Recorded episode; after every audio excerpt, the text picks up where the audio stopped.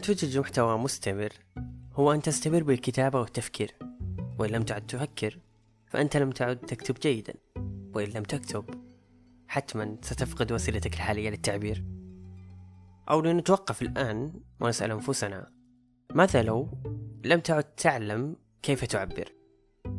أو لنرجع ونصيغ السؤال جيدا ونسأل بماذا كان البشر الأولون يعبرون؟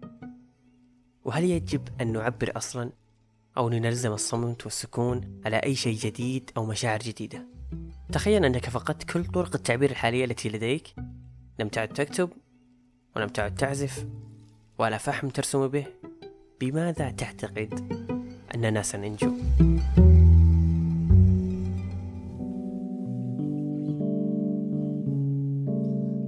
يقول موقع ديكشنري الخاص بتعريف الكلمات في تعريف كلمة التعبير أنها دلالة على الشعور.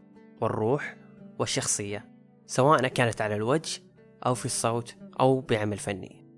وعشان نصنع تصور جيد لمتى بدأ التعبير كوسيلة باستخدام الأشياء من حولنا مثل الرسم والكتابة والموسيقى وحتى الرقص. خلينا نبحث عن بداية كل فعل من هذه الأشياء. Behavioral psychology tells us that we take action and make decisions based on our emotions above all else. And studies have shown that art impacts our emotions more effectively than a scary news report. Drawing is a form of meditation for me. It quiets my mind. I don't perceive what I'm drawing as ice or water. Instead, the image is stripped down to its most basic form of color and shape. ولأن الرسم كان هو أول طريقة توثيق استخدمت عند البشر فالرسم قد يوازي قدم تاريخ البشرية. تغير الرسم وتطور عبر التاريخ. فيرجع أقدم الرسومات المعروفة من 30 إلى 10 آلاف عام قبل الميلاد. تم العثور عليها على جدران كهوف في فرنسا وإسبانيا واللي تم نحتها أو رسمها عن طريق أسطح الأدوات البدائية. وقام المصريون القدماء حوالي عام 3000 قبل الميلاد بتزيين جدران معابدهم ومقابرهم بمناظر الحياة اليومية. يعني كانت مجرد أسلوب توثيق.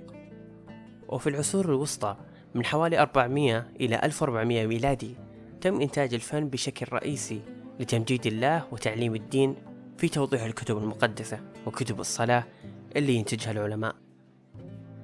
وفي عصر النهضة اللي أعتقد أن العصر اللي كان قريب جدا من بداية تحويل الرسم لوسيلة تعبير جديدة للإنسان حيث ولد حب جديد خاص للرسم في ذاك الوقت. وارتفع إنتاج الرسومات بشكل مخيف. وكان أشهر الرسامين ذاك العصر ليوناردو دافنشي. كانت هولندا في أوج فترة ازدهارها الفني في القرن السابع عشر. وكان لامبرت فان راين أشهر الرسامين في أمستردام.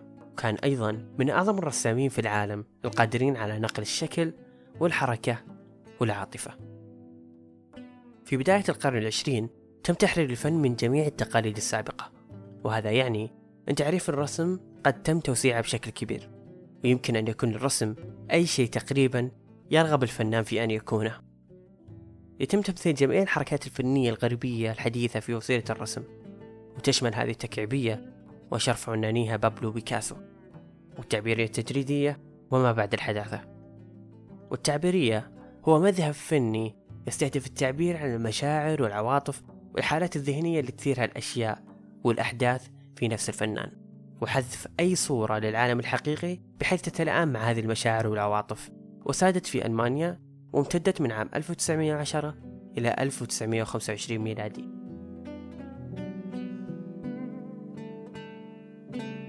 يستمر الفنانون في التعبير عن أنفسهم من خلال الرسم. تماما مثل ما شعر أسلافنا بدافع الاعتماد على جدران كهوفهم من سنوات عديدة أنهم يجب عليهم توثيق حياتهم.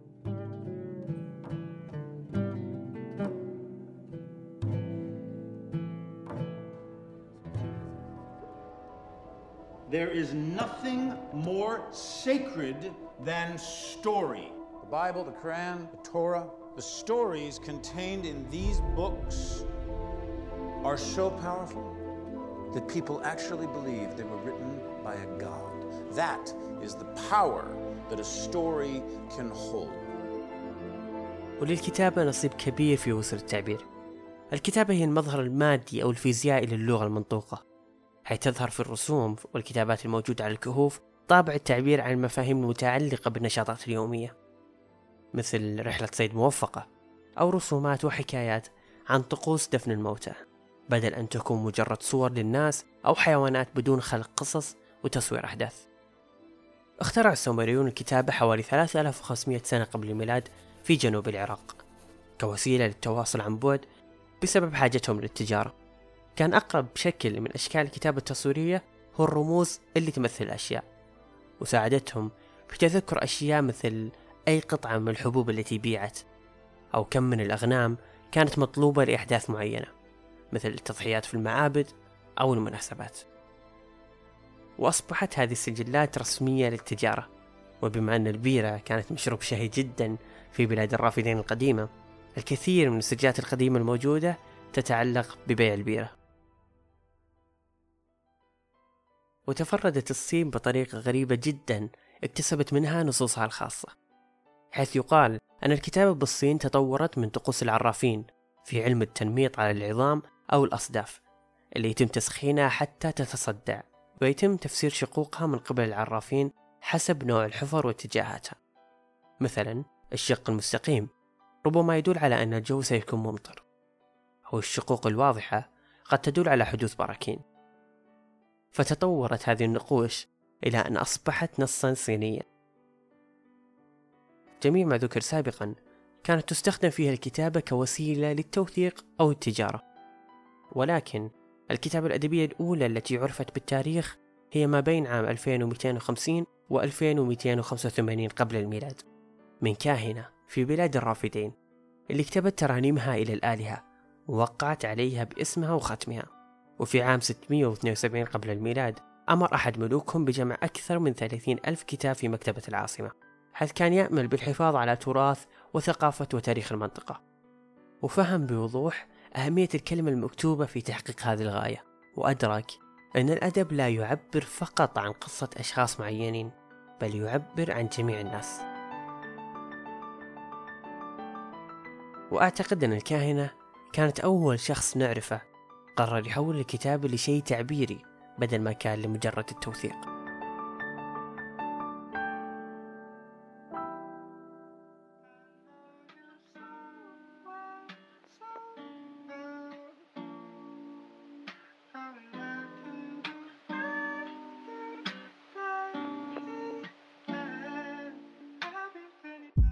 من الصعب تحديد متى بدأت الموسيقى ولكن غالبا ممكن تكون بدأت مع بداية الرقص والتصفيق أو ضرب اليدين على أسطح الأشياء واللي أكيد ما لها سجل أثري وتاريخي واضح.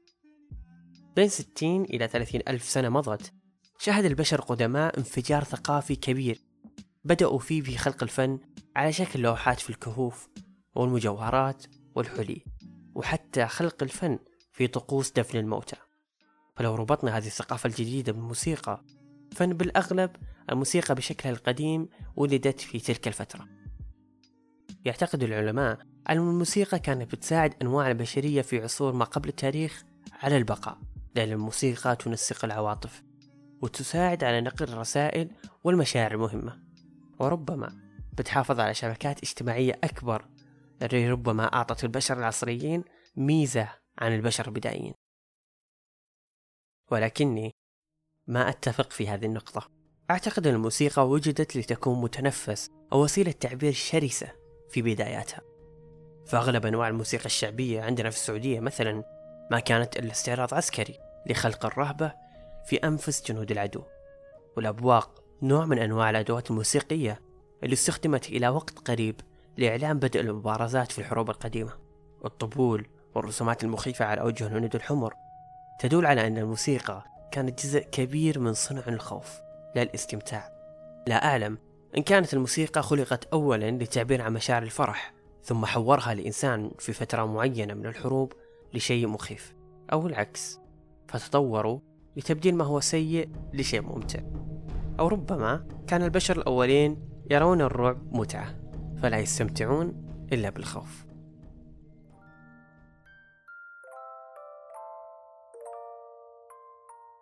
مع كل البحث وبين يمكن ونتوقع يبقى الجواب غير واضح الملامح وغير دقيق.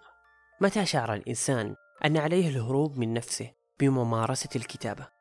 أو متى شعر العازف في صفوف الحروب أن الموسيقى هي ملاذه الوحيد ليكسر نمط وحدته؟ أكان الفراعنة حقا يوثقون التاريخ على الصخور؟ أم أنهم شعب مغمور كان يرسم بعضا من خيالاته وأحلامه؟ التي صعب تحقيقها في ذلك الوقت؟ هل حقا كان الإنسان على مر التاريخ تتطور همومه وضغوطاته لدرجة يرغب فيها بتحويل أي شيء أمامه لمصدر هرب أو تخفيف ضغوطات أو إعلان للحب ماذا لو لم تكن هناك أقلام وورق ولا معازف وطرب ولا كف ينحت فيه البشر الأولون قصصهم ماذا لو كان الإنسان الأولي غير قادر على التعبير ولم يجد وسيلة جيدة حتى الآن غير الصمت بحيرة على كل موقف على كل مشاعر جديدة. لم يفهم ما هي ماذا لو حينها بما ستحكى الحكايات.